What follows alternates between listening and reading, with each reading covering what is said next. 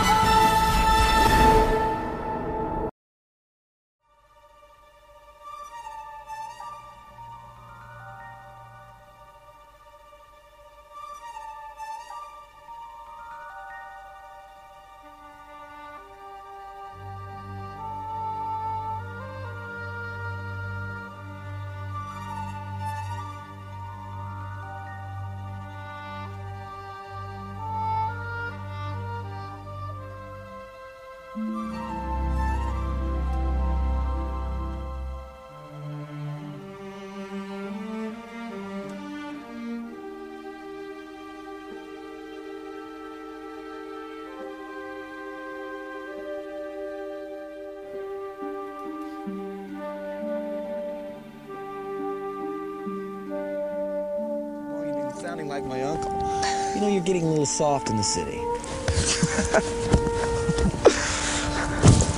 I've missed you, kid. Yeah, well, things haven't been the same without you, Biggs. It's been so quiet. Luke? I didn't come back just to say goodbye. I shouldn't tell you this, but you're the only one I can trust. See, I may never come back, and I just want someone to know. What are you talking about? I made some friends at the academy. When our frigate leaves for one of the central systems, we're gonna jump ship and join the Alliance. The rebellion? Quiet down, you? You got a mouth bigger than a meteor. I'm quiet, I'm quiet. Listen how quiet I am. You can barely hear me. My friend has a friend on Bestine who might help us make contact. You're crazy. You could wander around forever trying to find them. I know it's a long shot, but if I don't find them, I'll do what I can on my own. It's what we always talked about, Luke. I'm not going to wait around for the Empire to draft me into service. The rebellion is spreading, and I want to be on the side I believe in. Yeah, meanwhile, I'm stuck here. You'll get your chance to get off this rock. You're going to the academy next term, aren't you? Mm, Not likely. I had to cancel my application. What for? My uncle needs me. Oh, No, I'm serious. The Sand people have been getting really crazy. They've even raided the outskirts of Anchorhead. come on, Luke. Your uncle could hold off a whole colony of sand people with one blaster. I know. But we've got almost enough evaporators to make the place pay off. I have to stay one more season. I can't leave him now. What good's all your uncle's work if the Empire takes it over? You know they've already started to nationalize commerce in the central systems? It won't be long before your uncle's just a tenant, slaving for the greater glory of the Empire. No, that's not gonna happen here. You said yourself the Empire won't even mess with this old rock. Things can change. I wish I was going. Are you gonna be around long? No. Leaving in the morning. Hmm. I guess I won't see you. Maybe someday. I'll keep a lookout. Yeah. I'll be at the Academy next season, and then who knows? I won't be drafted into the Imperial Starfleet, that's for sure. Well, take it easy, buddy. You'll always be the best friend I've ever had. So long, Luke.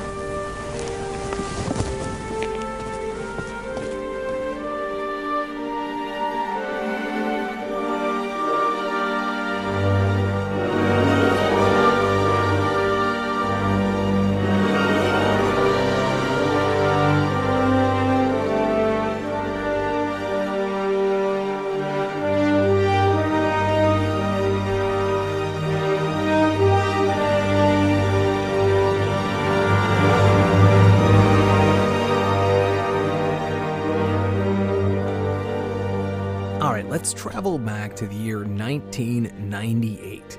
It was a different world. The internet didn't really exist yet. Um, there really wasn't anything to do with as many books and novels. The special edition had just started uh, going, and Star Wars was on the rise again. And another trend was sort of pittering out after trying its hand in the mid 90s to be of import, which was multimedia.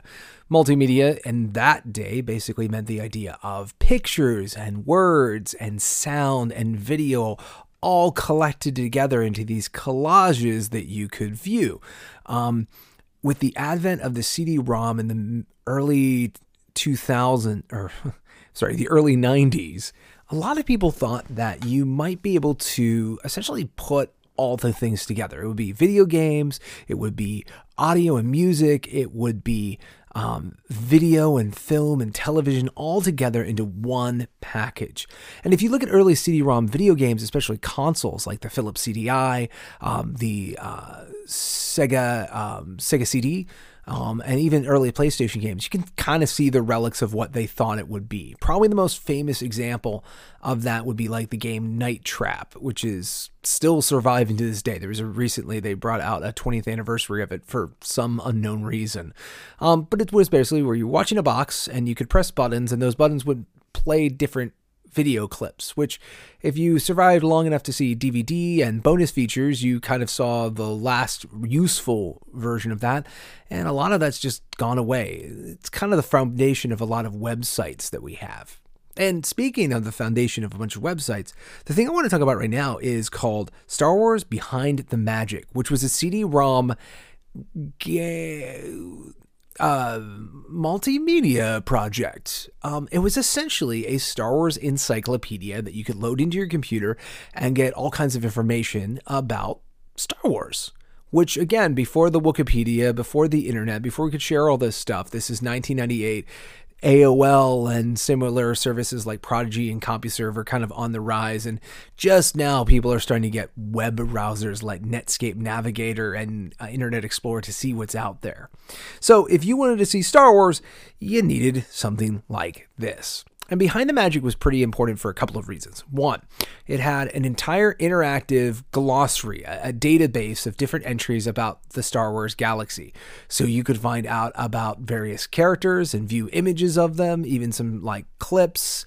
Um, you could learn about different manufacturers and starships and all this information about it. And this was the most authoritative. Um, source at the time. In fact, that glossary became the basis of what would know, be known as the holocron. About two years later, Leland Chee, who was a lead tester for LucasArts, the company that produced the CD-ROM game and was the um, interactive media, the video games essentially department of Lucasfilm, um, became in charge of keeping this thing, this this continuity database, which became known as the Holocron. And he, to this day, I think on his business cards, ha- has Keeper of the Holocron. Um, and that database started with about 55,000 entries and has only expanded since then. And at that time, there was a couple, maybe a thousand or so Star Wars items that were out there between comic books and video games and books and movies and TV shows and all that kind of stuff was being kind of gathered together in a permanent format. And this became the basis of that relationship database was this Behind the Magic glossary. But Behind the Magic also had a few other things going on with it. One of the things I vividly remember playing was there was a kind of weapons testing area. So you had this three-dimensional, you know, 3D modeled place and they would bring in a stormtrooper and what you would do is just basically kill them over and over again. You could try different things like here's han's blaster here's a stormtrooper rifle here's if you hit them with an e-web cannon here's if you throw a thermal detonator at them and the last one was a real kind of dumb joke, which is the Death Star cannon, where it would start warming up, the whole room would start pulsing in green, and the stormtrooper would just kind of like run to the back door and turn around, then hit the back door and start pounding his fist aimlessly against the door, just trying to get in until the entire screen would flash white as the Death Star laser goes off and wipes out the whole place. Um, it was it was a lot of dumb fun. It wasn't that interesting. And again, by the time we would have you know the internet going, um, a lot of this stuff seemed kind of kind of trivial. But at the time, it was really interesting because this was a lot of how people got information at the time. Um, if you wanted a digital encyclopedia, you were looking at products like the um, Encyclopedia Britannica, the Encyclopedia Britannica and its digital edition, which came on CD-ROM. Um, Microsoft had the Encarta product, um, which was also a relationship database that was full of um, information. Um, that one was actually fun and gamified because you could actually have adventures. They called it, I think, Mind Quest or something, where you would basically keep kind of going on scavenger hunts into the encyclopedia to find out more. And this is a way, if you're a um, child of the 90s, you probably remember these things because it was very big in schools as a way for children to have more access to information and in ways that were more engaging to children. And this was rad because it was the Star Wars edition. Now, fairly famously, and it's definitely one of the reasons it sticks in my memory. Um, it also had a bunch of behind the scenes content. Now, other than VHS copies that people might have had of specials that had run on television about the making of Star Wars, there wasn't really a whole bunch of documentary or featurettes you could find. Um, so seeing some of the behind the scenes of how certain characters and scenes came together was quite the novelty at the time, and uh, it was interesting. And as a guy who would eventually pursue filmmaking as a career, um, it was it was formative for me. Um, just kind of seeing how, oh, well, so these starships go on these blue backgrounds, and then you can get rid of the blue later. That's amazing. How do you even do that? And and learning just how they did that and seeing a working set was really cool. Um, and but like the crown jewel of this whole thing was uh, deleted scenes, which, as far as I can tell, have never particularly come out, or at least not in the same way. Which was, um, they were scenes of Luke and his friends, specifically Biggs that are from New Hope. So this archival footage existed so you could watch the conversation that Biggs and Luke have outside of Anchorhead about how Biggs is defecting. He's gone through the Imperial Academy. He met some guys. They had some conversations and they decided they, they hate the Empire and, and that it's wrong. And seeing it from the inside has only made that resolve stronger. And he's like, I'm going to join the rebellion. And he tells Luke, Hey, Luke, you, you should join us. You should come with us you're a great pilot. You do great. And Luke's like, well, I got to stay one season more. Like he's very uh, Luke about it. And Big sort of ends up is like, well, Luke, if you ever want to get out there to the real galaxy, look me up, you know, because I'm going to go join the rebels. And when you see that scene, it helps informs things where like where Luke is, you know, swinging around his Skyhopper model, talking to C3PO, is like, ah, Biggs is right. I'm never going to leave this place. That is a direct reference to that scene that you haven't seen. And while I'm sure if you check around YouTube and something, just look for Star Wars Behind the Magic, Biggs Darklighter, you know, missing scenes or cut scenes, I'm sure you can find it. It was like, it was like finding a, a Grimorum. It was like a magic spell had been cast and said, hey, hey guys, there's more Star Wars than you thought. And it was the first time I'd ever, I think, seen a deleted scene. I didn't know that that was a thing. I didn't get a DVD player till like probably two, three years later. Um, and so it was amazing to think, wait, they filmed a scene and they didn't use it, but it's Star Wars. Everyone loves Star Wars. Why wouldn't you use it? It was also weird because I don't know if the footage they had was finished. It was a little bit grainy and black and white. So I'm curious if it was maybe like a 16 or 18 mil or 16 or 8 millimeter um, daily of what was being shot. It may not be the original like footage or anything, and maybe that's why it didn't survive till today. Or famously, um, you know, the original Star Wars went through a lot of edits before it was finalized. So um, that could be the reason. But it's it's a really cool treat, and it's it's worth going and checking out. And um, again, it's just a little bit of a novelty. Um, just this idea of this CD-ROM full of pictures and videos, and just these ways to relive and connect with Star Wars at a time where it was just becoming available to do. Um, as a child of the dark times where Star Wars was kind of at its lowest point as far as merchandising and public mind share, this was kind of a breath of fresh air to validate all the the time I had spent in my youth loving Star Wars because it was just it was just a love letter for people who were like me and nerdily wanted to learn that much more about the galaxy far, far away. So, Star Wars Behind the Magic CD ROM, um, check it out. Uh, I don't think you can get it run on a modern computer, but who knows? I'm sure someone may have made it work, but it's just more interesting to maybe watch the YouTube bits of it, just check it out, out that way, or, or poke around some of the websites that kind of archive some of its information. But um, an important little product, a cool little product, something that's definitely a little anchor point in my childhood and is important to the history of Star Wars because it's when Star Wars got serious about its canon and started formalizing it into a database where the canon mattered. It was codified, it was confirmed, and it lived inside the holocron. So, an important part of the history of developing Star Wars.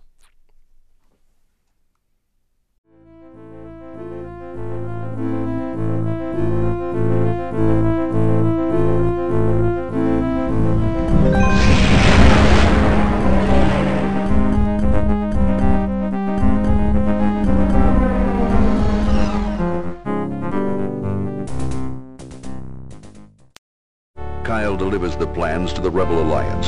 Soon afterwards, the Death Star is destroyed. But even as the Alliance celebrates this victory, another sinister plot is set in motion that will become an even greater concern for the Rebellion.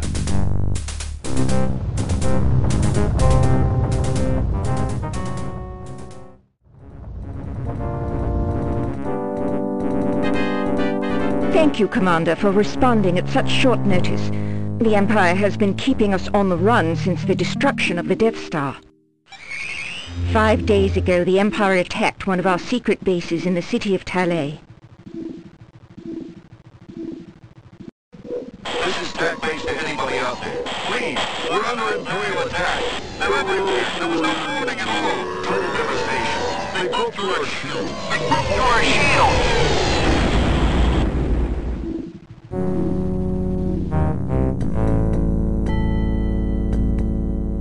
Base was destroyed within minutes. Many innocent people in the surrounding city as well as the rebel staff were killed. Intelligence thinks that this may be an act of retaliation for the destruction of the Death Star. Interesting. This looks like it could be a normal Imperial attack, except for those sounds. Very perceptive, Commander. I know you understand that all we discuss here is classified. This Imperial officer, Crix Madine, wishes to defect to the Alliance. He has supplied us with information on the development of a new Imperial weapon. Those sounds you heard, we believe, come from that weapon. A new type of stormtrooper, the Dark Trooper. A new stormtrooper that can take out a rebel base that quickly? I should have kept working for the Empire. The Rebel Command is not taking this lightly. They have authorized me to hire you to find out if there is a threat and if there is, to shut it down. That is, if you are still on our side. This could be interesting. All right, I'm in. But I think I'll need some help on this one. I want Jan Ors as my mission officer. Certainly. Then I will let Jan brief you further on your mission objectives. Thank you, Commander, and may the Force be with you.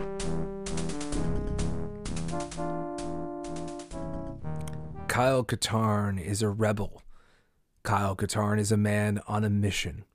He needs to steal the Death Star plans for the rebellion so they can find out about a super weapon that's lurking in Imperial documentation.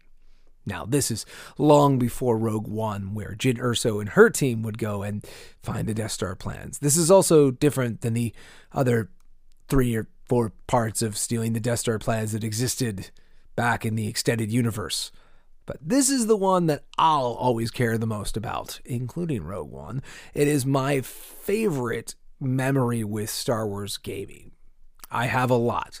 Um, LucasArts and its video games are one of the biggest cornerstones of my love of Star Wars. Right up there with the Tales of the Jedi comics. And I fell in love with Star Wars games. Now, I, at this point, Star Wars Dark Forces, the game we're going to talk about here, um, that originally released in 1995. And um, by that point, I had already been messing around with computers. My dad was a very big computer nerd, and so I got a lot of hand me down computers when he was done with them when I was a kid. And from a very young age, I was learning DOS and I was learning, uh, what was it? Compaq had like a tab based OS for its laptops and Windows. And I remember Windows 95 being, being almost a holiday at my house. Like it was important um, in my formative younger years, I, I already had loved computers. Um, and so I was already playing a lot of edutainment games, and I had found the LucasArts games on floppy disks. And LucasArts adventure games were these fun, um, silly, usually very comedic um, takes on exploring different spaces and putting items and inventory items together. And that's sort of what I thought LucasArts did because there weren't really a lot of Star Wars games in 1995, especially if you didn't own a Super Nintendo, where the Super Star Wars games were sort of keeping the lights on for Star Wars over there. So when I was with my family and we were out visiting family out in Arizona, I remember we were doing a scavenger hunt. It was myself and my cousins, and we were running around, and there was a few presents that came from Easter, kind of doing that. And the one I had was this green jewel case CD that was called Dark Forces. And, you know, I this is eons before the internet like so i wasn't aware you know i was i was into to video games already and i was a subscriber to nintendo power but my parents had already put the kibosh on like uh Super uh, Nintendo because they thought my brother's brain was turning to mush from it. And so while we all had Game Boys in the family, that was it. That was the last straw. If I was going to do anything more with video games, they would have to be on the computer and be of educational value. So I was playing like the Super Solver series from the Learning Company and stuff like that, Math Blaster, that kind of stuff. So it was kind of out of the blue that my parents, uh, again, tipped the hat to video games, something that they generally to this day regret how much I got into. And I took this and I remember just staring at it because we weren't going to go home for like three or four days um, from Arizona. But I just remember just going like, oh my God, this game's going to be really cool. It's going to be really cool. Wait, can I use my cousin's? No, they have a Mac. It won't run on that this is gonna be so cool when I get this home. Look at this. There's like guys shooting guys in the back. Like you get to hold a stormtrooper rifle. It's amazing. Now, at this time, I'm sure I was aware of Doom. Doom being in general considered the first first-person shooter of note. Technically, there's specimens before there. There's even ones of, of mention, which is like Wolfen, Castle Wolfenstein 3D but they were all based on the illusion of three dimensionality. You were in these maze like corridors and you had essentially in the foreground of the game a, a gun that when you pressed a button it would kind of kick back and then it would shoot a projectile into the distance of these boxy mazes now in the case of wolfenstein it really was a just boxy maze. It was very simplistic.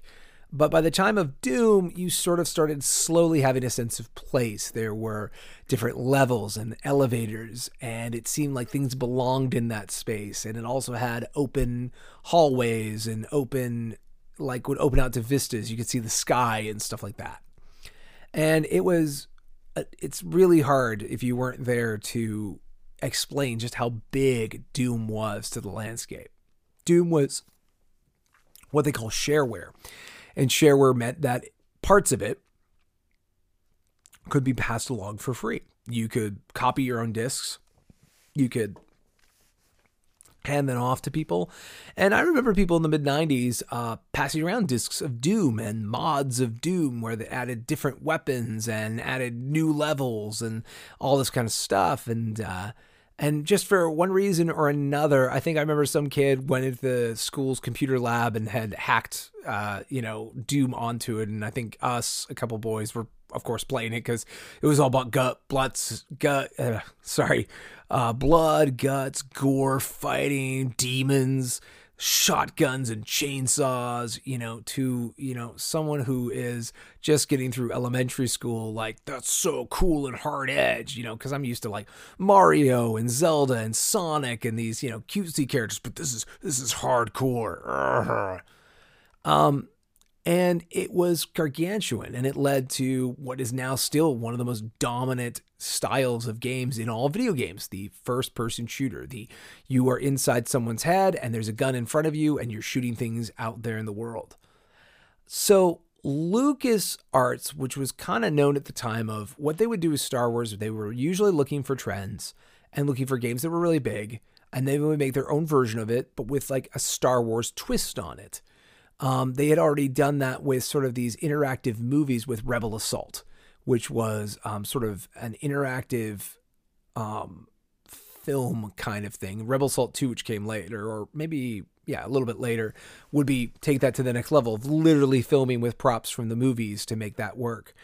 Um, but they had done this with other things. Flight sims and space sims were getting popular with things like uh, Elite and stuff like that. And they had made the X Wing series, which led to the TIE Fighter series. So they were already making these very smart Star Wars games that were just very high polished, very good versions of those types of games with a authentic Star Wars map on it. So in 1995, they decided to do the same thing with Doom and they came up with Star Wars Dark Forces, the tale of Kyle Katarn, who is starts out as a gun for hire, who eventually joins the rebellion through the course of the game. And Kyle is kind of a one man operative, one man army. He runs around with guns strapped to him. He's got this thick metal breastplate he wears that gives him a personal shield that helps protect him from uh, blaster bolts. And he's just this cool guy in a leather jacket that's going off to save the galaxy. And the first mission of Star Wars Dark Forces, which might have been shareware, I think, is you go to a skyhook, which is a orbital space station. And in that skyhook, you go there and you capture plans from this Imperial garrison. Um, actually, I take it back. It's Operation Skyhook. It doesn't actually take place in the Skyhook, but it's at a place where they've been testing the Death Star laser. And so you get a complete technical readout of the Death Star and you escape with your life and the plans.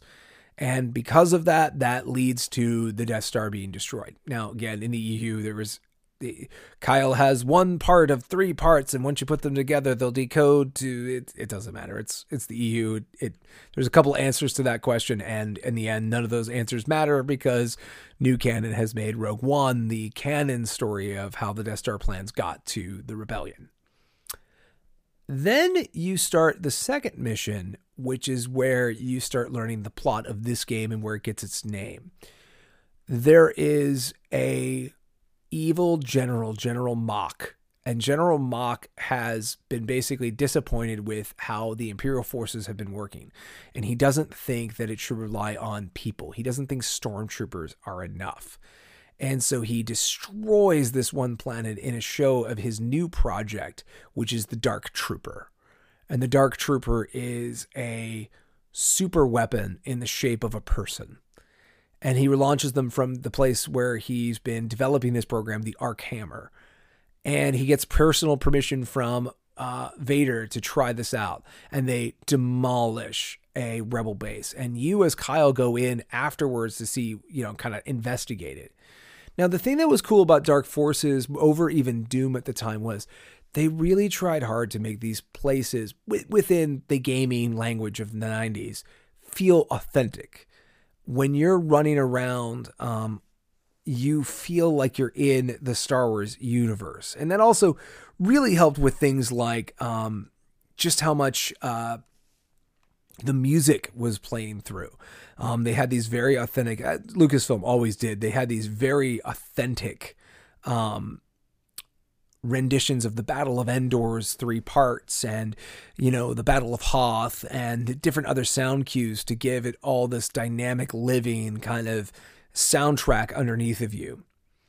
And um, as you keep going, you go through, like, for instance, um, this destroyed place. There's all these blast marks. You can see that the power has been turned off at this city, and you need to go turn it on before you can open half the doors. And that feels authentic. And the way you turn it on is turning on a hydroelectric plant. And from there, you go and you open up the doors and you find a rebel base, and you see that all the people have been slaughtered, and you're taking out stormtroopers and imperial officers that are kind of lurking around. And this eventually leads you to trying to figure out what caused this devastation. And you go to Anoat City, which is this sort of like sewer planet, and you're navigating all these sewer tunnels to get to a weapons designer who lives there, who gives you coordinates to this planet that's like an icy um, canyon, and that's where you find out they're mining this material called phrik, and phrik is this really powerful. Um, alloy that they can use to make very strong metals, and that's when you fight your first Dark Trooper which is this skeletal Terminator like robot with one giant blade on a hand. And it's kind of a it's kind of a tough boss. And then as the game progresses, you find that, you know, you need to get to the bottom of this. And there's certain people like you meet Crix Madine and you spring him from a detention center. And that leads to learning more about the Dark Trooper and the Phase 2 Trooper. And the Phase 2 Trooper is this trooper that is that exos or that endoskeleton, that metal body um, placed inside some heavy duty phrik derived um, Phase 2 armor. And so it's this giant, you know, huge linebacker of a stormtrooper, but he's got these jets on the back and he's got this specialized weapon that shoots this continuous pelleting of uh, charged plasma that is a weapon you can eventually get. And you start fighting those and you work your way towards uh, the Star Destroyer Executor and then onto the Arc Hammer to blow it up and stop General Mohc, who in the final battle is in the Phase 3 Dark Trooper armor, which is the Phase 2 armor, but uh, built out and accommodating. So it's basically power armor for a person because you actually fight General Mohc inside of there before killing him and then escaping.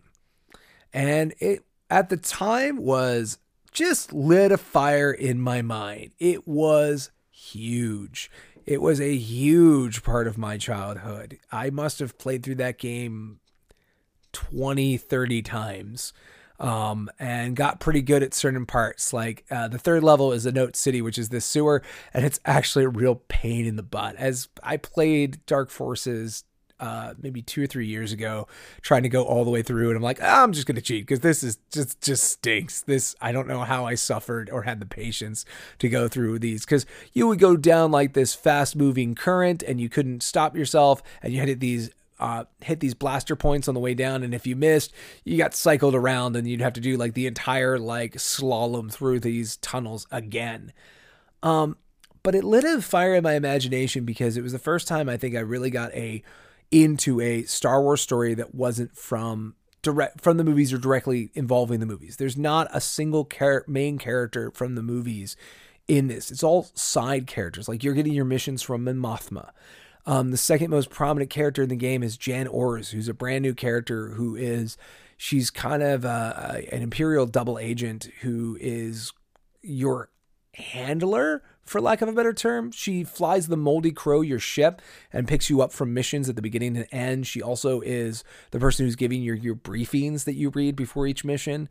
Um, and she's just uh, she's a cool lady. Um, but she's also there to sort of watch you because you're not a true believer in the cause yet. And so Mothma sort of has her have her eyes on you because we want to make sure that you're doing what you're supposed to do because you're a little bit of a loose cannon. You're a merc, a mercenary. So that's kind of interesting. And there's neat parts like there's a part where you get captured by Jabba the Hutt and you're stripped of all your weapons and you have to fight a krayt dragon with your bare hands, which is really tough, and then escape this sail barge like um, spaceship of Jabba's to get back to your mission. And um, there's just a lot of authenticity. That's where I first learned about the city of Nar Shaddaa, which is this smuggler's moon, this vertical city that is essentially like two New Yorks just stitched together with a lot of like Tokyo and and Vegas mixed in because it's kind of a seedy, you know, place. Um, and it just was so cool of the idea of this just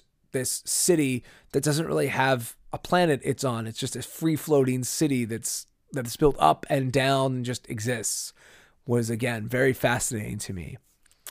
Um, and it also brought a lot of fun things to to um, kind of codified some things about Star Wars. Some of the things you saw was all of your weapons, some of which came from the movies and some which didn't. You were armed initially with a Bryar pistol, which is this very accurate but kind of small impact weapon. So you used it when you really need to hit something precisely even if you didn't care about hitting it that hard. So that was great for these these targets you were trying to get to. You know, you're trying to shoot them so you could do different things in the world. Because one thing that was very different from it from Doom was there's a lot of puzzles. There's a lot of switches and moving walls around and stuff like that to get around the world. And you'd use the Bryar pistol a lot for that. Then you would get um, the Stormtrooper rifle, which is kind of the main bread and butter weapon. Um, at medium to close range, it was pretty great. And the further you got out, the more it didn't go the distance. Um, some of the other things that were in there that I remember was there is the Imperial Plasma Rifle, which basically shoots these, again, these like uh, charged pellets at a really fast rate, kind of like a submachine gun kind of stand in. You had uh, thermal detonators where you could throw these grenades that would explode, which were pretty cool, especially considering I think I don't know, it might have been the sequel. They might have had alt fire, but like they would ting around a little bit before they landed and exploded, so they didn't explode instantly. Um, you had probably my favorite weapon at the time, which was the concussion rifle. And the concussion rifle is a rifle that had this kind of clear tube on it, and you'd aim it, and this blue energy would fire from the tube. And when it hit someone, it almost like this fire blew up below them because they're getting hit with this concussive blast. There was the um, dark trooper weapon, which is like a phalanx cannon or something like that, which was just incredibly high rate of speed and really, really, really fast, kind of like Doom's plasma rifle. You also um, had some other things like your fists. You could go punch stuff. You could just um, fight in melee if you needed to. Um, and it was really, really cool. And it also got me really into uh, modding um, because inherently right out of the box they had cheat codes so in doom you could pl- press id which was the name of the company id games id stuff to make things happen in doom and lucas arts did the same thing so it was la so if you did like um, la red light all one word it would basically freeze all the ai in the game so all the moving parts would stop uh, which was great if you were trying to deal with like conveyor belts or you were just wanting to kind of walk and tourist or walk past encounters and things like that because nothing would move.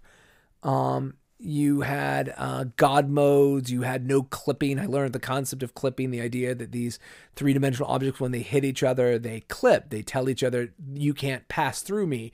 And if you turn no clipping on, well, then there's nothing to tell you you can't walk through walls and up and down through the uh, level. Um, that's where I found out cool things like in most video games, when you go on an elevator, like sometimes to this day, your characters don't go up the elevator. The world goes down as the elevator and your characters stay in the same place because for a computer, it's easier to move the world than it is to move you convincingly. Um, and just cool stuff like like that. I learned a lot about how video games underpinnings work because I would be mutzing around inside there.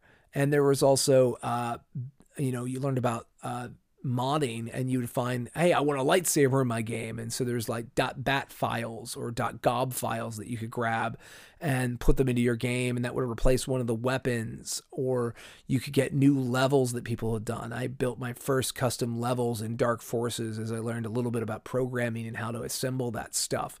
Um, and it was really hard and mine were pretty lame. Um, but it was it was just this fun playground for my mind that I could just build these Star Wars adventures and I could go get more Star Wars stuff. And I was thinking about like, oh, what weapons would I build? And I would build my own first person shooter mods and all this kind of stuff. And so Dark Forces was a very important game to me. It was one of the most important. And I love the character of Kyle Katarn. It represents almost everything I feel about almost every media property. If you go and get a media property, I'm always rooting for the normal guy who's standing with the superheroes. That is a character that I always relate to and always love because they're just doing the same thing, fighting the same battles as everyone around them, but they're not nearly as special. They don't have these advantages. They're just doing it because it's the right thing or because they feel they have to.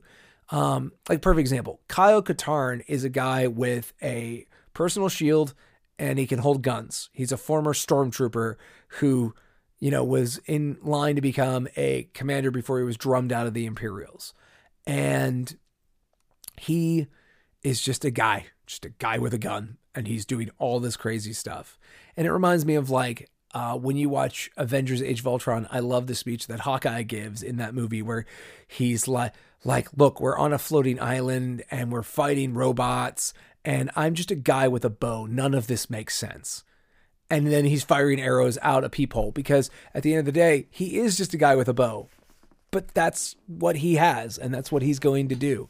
And so characters like that and Han Solo and the troops in Star Wars, uh, my love of this kind of stuff all comes back down to a um, just a fundamental love of the the average Joe um, making it in in a universe. And Kyle Katarn's very much that. And I love his arc. There you get to Jedi Knight which is Dark Forces 2 where he essentially becomes a Jedi and he becomes the Jedi weapon master where at the end of the game he's learned a lightsaber and stuff like that but he's still good with guns. So he's teaching the students at Luke's academy about how to deal with other weaponry if you don't have you know your lightsaber by your side. And through that game you learn a lot about Kyle's background his um his upbringing his father, his home planet, and a lot of adventures. And it was kind of cool at the time because while the first game was kind of unique in 1995, it was fully voice acted. So there's lots of voice acting in it. Um, and two, it was animated or anim- oh, sorry, computer animated with live action. So characters like AT-88, which was a droid information broker, would be all CG, but it would be interacting and talking to an actor playing Kyle Katarn. And Kyle showed up in a lot of EU stuff over the years. Um, there were sequels to Knights of the to Jedi Knight. There was Jedi Knight uh, 2, there was Jedi Academy, there was Mysteries of the Sith and expansion packs like that. Um, and Kyle showed up in novels, and I mean, he was an important part of the universe from that point on. And I really cherish. Um, there was a series of audiobooks that basically retold Dark Forces one and two um, in this full cast drama version of it, and it just really made me love that character. So, all right, I, I think I've gushed enough. Dark Forces is a fantastic game, and while it may not hold up, I, I, really would warn you against it unless you have in your heart a love of nostalgic uh, retro games, especially from you know pre 3D. This game does have 3D elements, um, but they're elements. It's not the whole game. Most of the game is an illusion of 3D. Um, and so, if you have it in your heart to do that, or you were around at that time, if you were playing games by like Quake or pre Quake, you could probably enjoy playing Dark Forces to some degree. I wouldn't blame you for using the cheat code to get through some of the obtuse or overly difficult puzzles that are kind of time sinks for a modern game. Um, but it's really neat. Oh, I will say this game not only came out for um, PC, it eventually came out for Mac, and it also um, was available on PlayStation 1. If you can avoid the PlayStation 1 game, um, the translation to a PlayStation controller was fine. You can definitely play it, but it wasn't optimized for that controller. There are parts of it, especially the shooting, that have to be way more precise than the controls they map to the PlayStation will give you. And that's mostly because they just didn't tune it. They didn't make it so that the PlayStation could be a little auto aimy or a little more forgiving than mouse and keyboard. They just kind of moved the code over. So don't play it in PlayStation, even though I think it's on PlayStation Network and stuff like that. Uh, if you can, get your hands on the original PC if you want to try it, or just check out some YouTube videos. Just get a feel for what it is because it's something that I think is really interesting and really started changing Star Wars games to a much more mainstream audience. Um, and it's it's just a really important game, and it's really cool and you know, how many other games do you find, you know, Jabba's spaceship or go to a planet and fight a Terminator or end up, uh, you know, fighting uh, guys with rocket packs, and it's it's it's full of a lot of really cool stuff. So, really encourage you to check out Dark Forces from 1995. For over a thousand generations, the Jedi Knights were the most powerful, most respected force in the galaxy. In the ages before the rise of the Emperor Palpatine, before the fall of Darth Vader, before the birth of Luke Skywalker, the Jedi Knights were the guardians of peace and justice in the Old Republic. Through all the long years, their stories have been preserved. Two of the most famous of these Jedi warriors were Ulic Qel-Droma and Nomi Sunrider, young Jedi Knights of great power who learned to master the ways of the Force. Their adventures were a prelude to the great wars that would follow, for the rise and fall of empires, and for all future clashes between the dark side and the light. The battle that would alter the course of the galaxy begins on the planet Arkania, where the great Jedi Master Arca patiently trains his three apprentices, the brash young Ulic Qel-Droma, his brother Cay, and the alien called Tott Doneeta, a member of the Twi'lek race. Listen now to these stories of good and evil, these legends of heroes and villains struggling for control of the galaxy, these tales of the Jedi. Uh. Ah.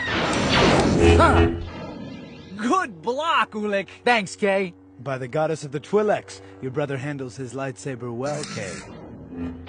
He's the best, Tott Doneeta. Whoa! Still, are you sure you wouldn't like some help, my friend? Oh, you know better than to ask that, Tott Doneeta. I can handle this on my own. This training droid is old and slow. Then maybe we should turn it up a notch. With your permission, Master Arca. Yes, Cay. I think your older brother could use a more difficult test. All right, Ulic. The Jedi Master has spoken. A better test for our great hero. I'll just open up this droid's energy regulators and... Off you go! That's better. Ah, but still, not ah, good enough. Whoa, to be uh, me.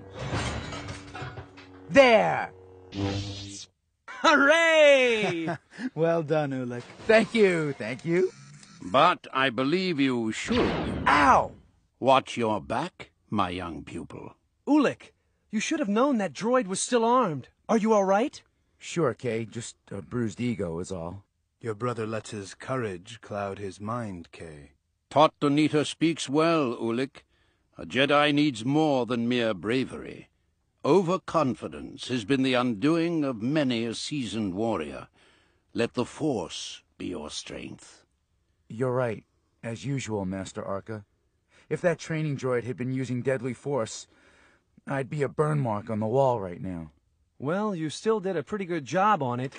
I'd better get to work fixing it back up. Sit down, Cay. The droid can wait. I have a story to tell all three of you. But you must listen as a Jedi listens. Open your thoughts to me. Let my words become images in your minds. Listen to me, Ulic. Listen to me, Cay. Listen to me, Tott Doneeta. Through the Force, you will see things, other places, the future, the past. All right. So what I'm going to talk about here is this is just going to be more of a memory tone piece, um, which is probably what all this episode is going to be. Um, I can only talk with myself, so I can only reminisce with me. Um, and I'm going to talk about something that was very formative to my Star Wars upbringing, which was audiobooks. Um, I've always been a fairly avid reader, but I always had the weird, super weird. I was just a, a, weird, fragile child, I guess.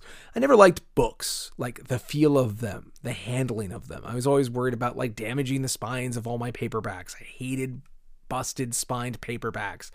Um, the pulpy paper always seemed to like wick moisture from my hands. So I just, I like, I would wet my hands every once in a while while I was reading. It was, I was a weird kid.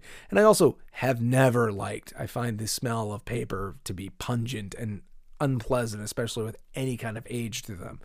So uh, needless to say, when Kindles came out, I was super happy because I read millions of times more than I already was. Because otherwise, I was reading glossier, you know, coffee table books and comic books and magazines and um, short story collections or narrative magazines, stuff like that was where I probably read a lot of my stuff until until like Kindles. But I mean, I mean, I still read a lot. I still read a lot of paperbacks and hardbacks. That's not exactly true. I read all of Michael Crichton by the time I was like 13. Um, so Anyway, a great thing for me was audiobooks. Uh, my family and I would take a lot of trips, and a lot of our trips would be relatively long road trips. So it was always important for me to be occupied. And one of my constant companions when I was a kid was my backpack. And I would have things like a book, a sketchbook, and usually both my Game Boy and my um, tape player.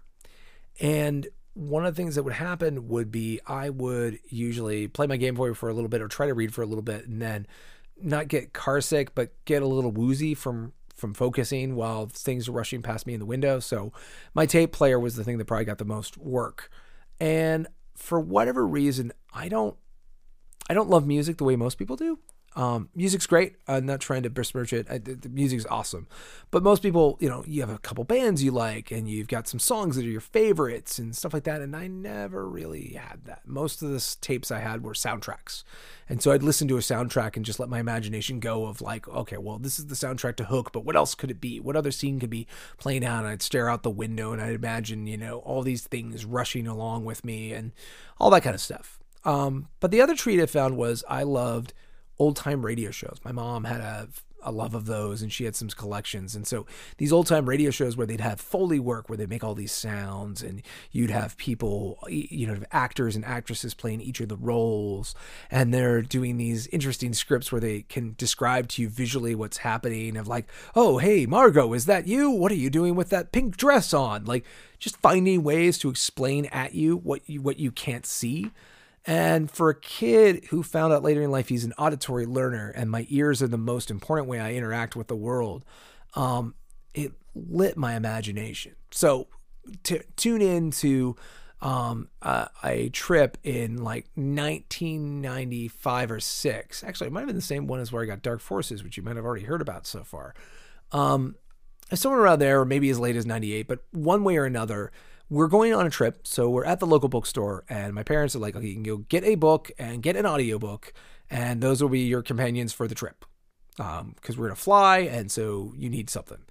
So I remember I I got um, I think it was at the time Star Wars technical manuals, which was from a I think it was a European or maybe a UK printing, but it was all these technical readouts, and it was like a it's like a car magazine, but for Star Wars. So it had blueprints of different ships. It talked about all the technology in those ships, and it would have like fake ads for you know um, the various droid makers or Incom that made the X-wing, and that that was awesome.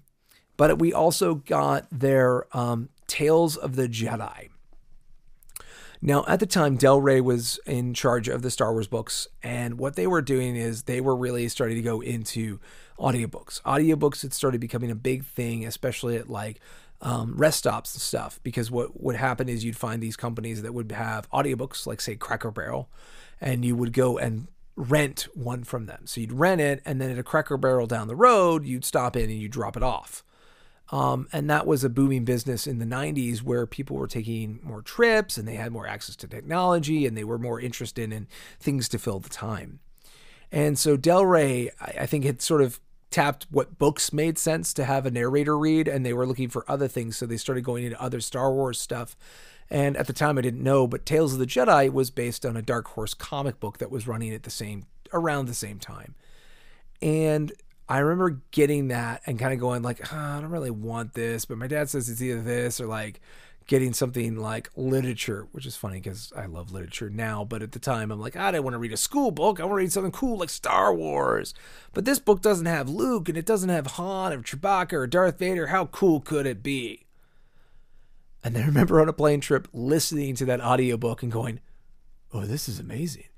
This is 4,000 years before you know, uh, Luke Skywalker. This is a group of Jedi students who are under this Master Arca, and they're giving their first Jedi mission. They're going to go make peace on this savage planet of these very, you know, isolated two cultures where they've thrown all their prisoners out beyond the walls of this one great city, the only city on the world, world of Onderon, and um, those people that were cast out eventually find a civilization. They survive against the predators out there long enough, and now they're at war with each other. And it's up to the Jedi to go and and broker some sort of peace between them. And then, you know, it went through, and and you know, the plot thickens, and there's a dark Jedi presence there, and these these young students are beyond their depth and starting to learn how complex and difficult the world is as they go through their first mission and learn a lot about what it means to be a Jedi and understand people. And it was really cool. And it's full of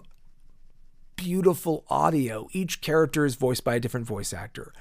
All of the sound cues have sound effects and soundscapes to go with them. So when you're talking about the beast riders of Onderon, you're hearing these flapping wings of these flying creatures, their snarls, their their you know teeth clashing, and then you hear the riders of them yelling in the high voices of like you know what they're gonna do and then there's this warble in the background because it's all a hologram that the Jedi students are watching. And it opened up with the opening theme to Star Wars and an opening crawl, and just it was so authentic. It was new Star Wars and very new Star Wars because other than lightsabers, pretty much nothing in it is the same. This is before hyperdrive, so it's all these, you know, taking these hyperspace lanes and, you know, they're wearing armor because, you know, they're more primitive Jedi Knights, so, you know, they they have to have armor like errant knights. Um it was so cool.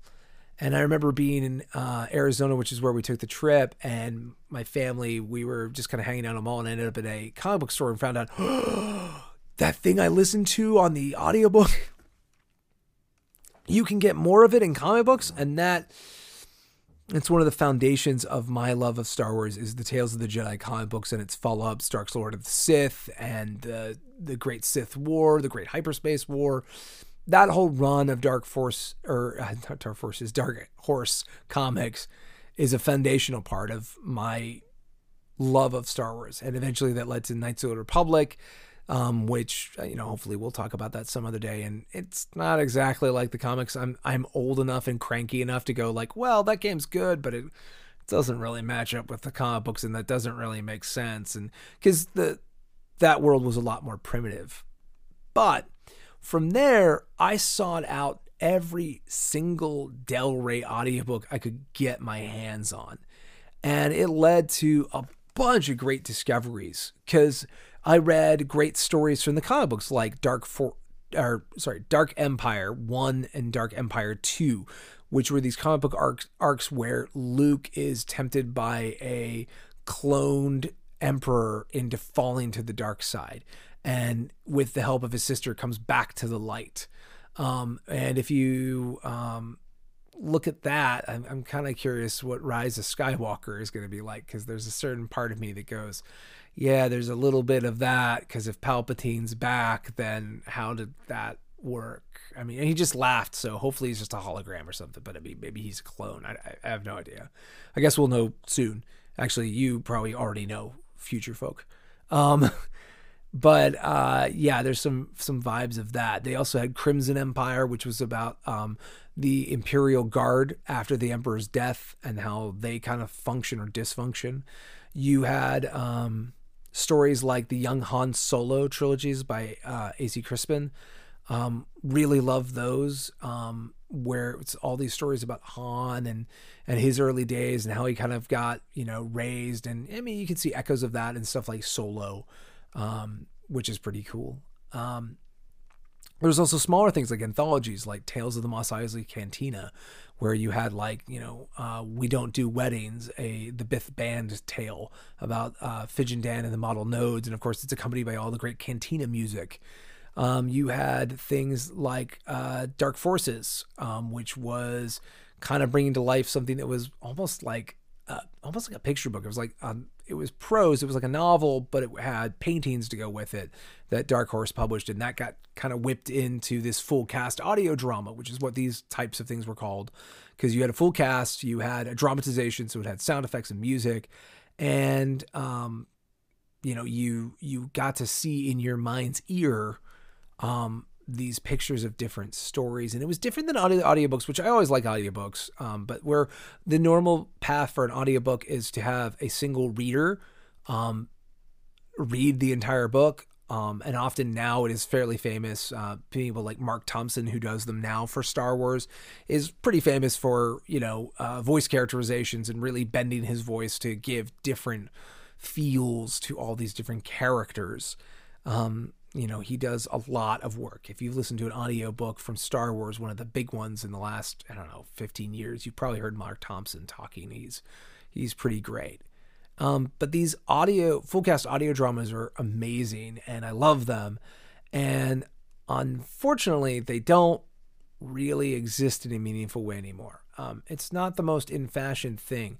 It's kind of sad because they're huge over in England because all of the audiobooks that Del Rey produced like this came from the fact that they were also publishing um, Star Wars, Empire Strikes Back, and Return of the Jedi, which were audio radio plays for the BBC networks in the UK uh, in the 80s when this stuff was happening. And the the BBC to this day produces a number of audio content. If you go on places like Audible uh, booksellers for this, you can find stuff like their Doctor Who Christmas specials or Doctor Who specials. You can find things like you know the, the Trials of Superman or Batman stories that are these full cast audio dramas. It's something that still exists in other mediums.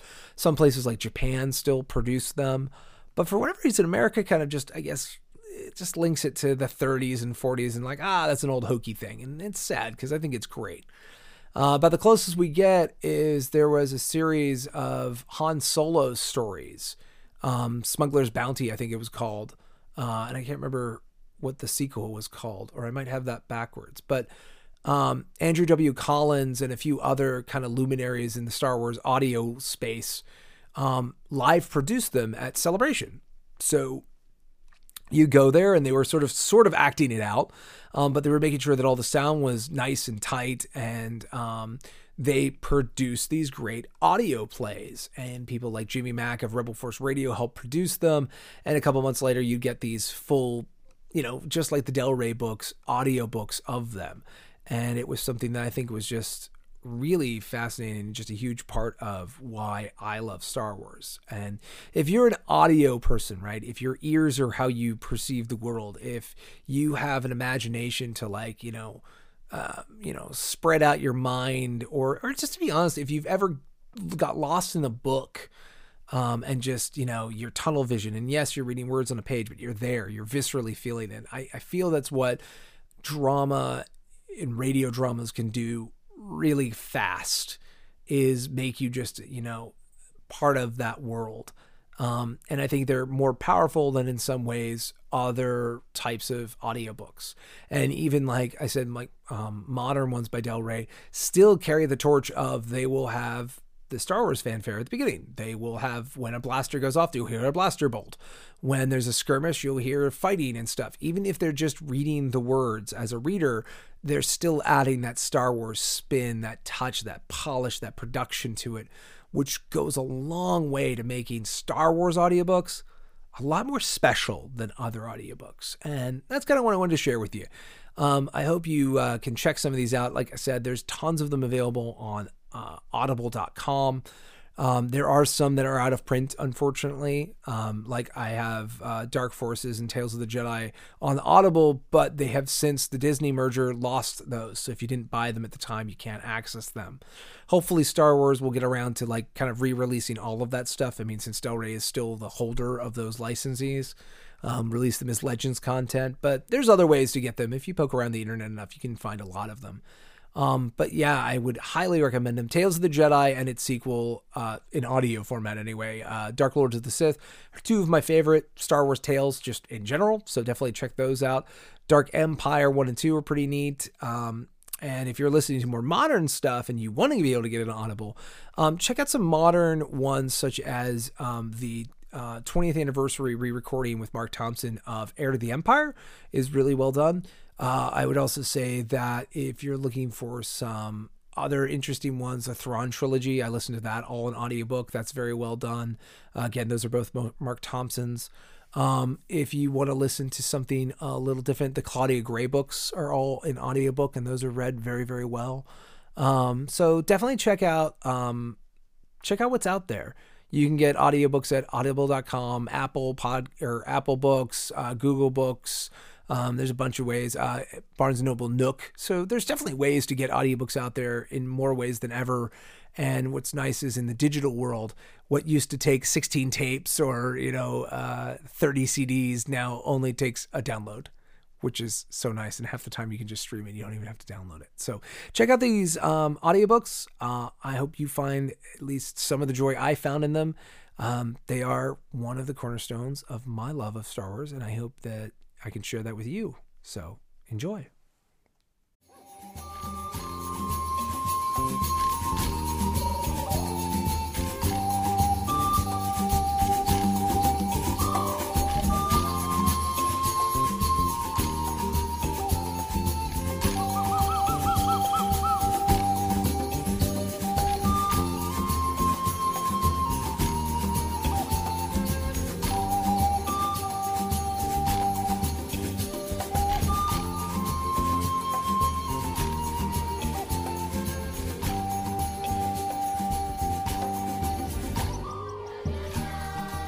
Right, well, that's how we, uh, I wrap up this episode of Star Wars All In. Um, thank you for letting me uh, drone on at you. Um, here we are at the appendix. We're wrapping this episode up. Now, to be honest with you, I don't have much to say. Mostly because I have no idea if or when this particular episode will go out. This is kind of our emergency ripcord episode. So if you're listening at it, some horrible scheduling conflict happened. Hopefully, it's nothing like a medical or a family emergency or something like that. But for one reason, Ross, myself, or both of us could not make it to the booth this week.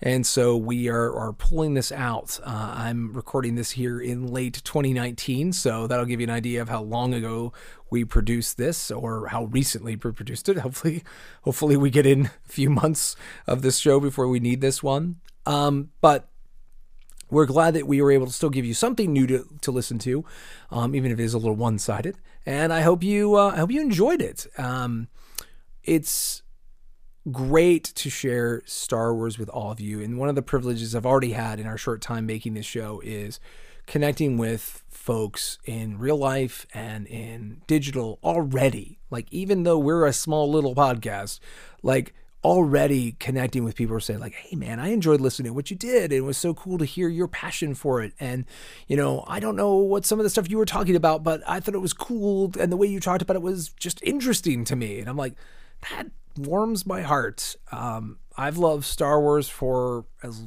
almost as long as i can remember and it is so cool in a way in a small way to give back to a community that's given me so much to be you know a, single thread in the tapestry of this fandom. And it's been an honor a privilege and i hope we get to keep doing it because i have a lot of fun producing and drafting this show. And it's been a blast spending the last uh, while with you.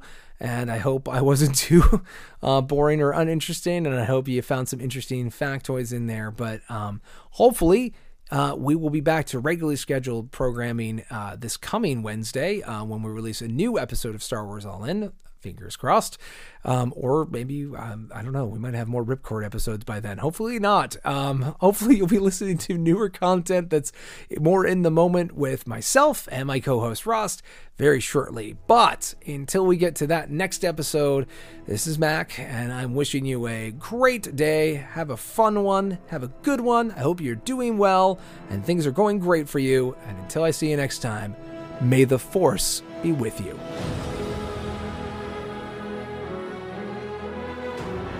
This production is not endorsed by any other property and is the sole responsibility of Mac Purvis III, Ross Greco, and those involved in its production. It is meant for entertainment purposes only. Other than content provided by this production's providers, all music, music clips, sound bites, rights are reserved, and their respective owners have not endorsed any aspect of this show. Copyright 2020.